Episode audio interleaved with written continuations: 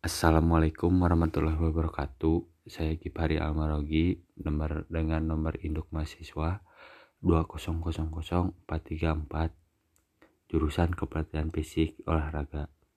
Di sini saya akan menjelaskan mengenai kesimpulan dari makalah kelompok 6 yang, berdu, yang berjudul Urgensi Nilai Kemanusiaan sebagai Dasar Pengembangan Ilmu, Pengetahuan, dan Teknologi yang saya pahami dari kelompok ini adalah dalam menyikapi perkembangan ilmu dan teknologi di dalam suatu negara harus berbarengan dengan pemahaman dan implementasi dari nilai-nilai ideologi khususnya yang terkandung di dalam Pancasila di Indonesia. Keseimbangan dan keadilan bagi rakyat dalam hubungan antara manusia dengan sesamanya manusia dan penciptanya dan manusia dengan lingkungan di mana mereka tinggal atau berada. Karena apabila pengembangan ilmu pengetahuan teknologi tidak berbarengan dengan pemahaman dan implementasi dari nilai-nilai Pancasila, maka hal tersebut dapat menjadi senjata yang akan menghancurkan bangsa kita sendiri.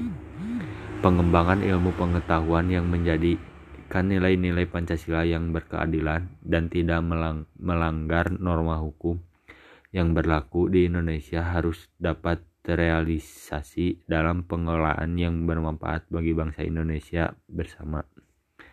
Untuk kemakmuran rakyat dan mencegah terjadinya penguasaan atau keuntungan perorang, perorangan atau kelompok yang merugikan bangsa, pengembangan ilmu pengetahuan dan teknologi sebagai hasil budaya manusia harus didasarkan pada nilai-nilai ketuhanan, kemanusiaan, persatuan, kerakyatan, dan keadilan.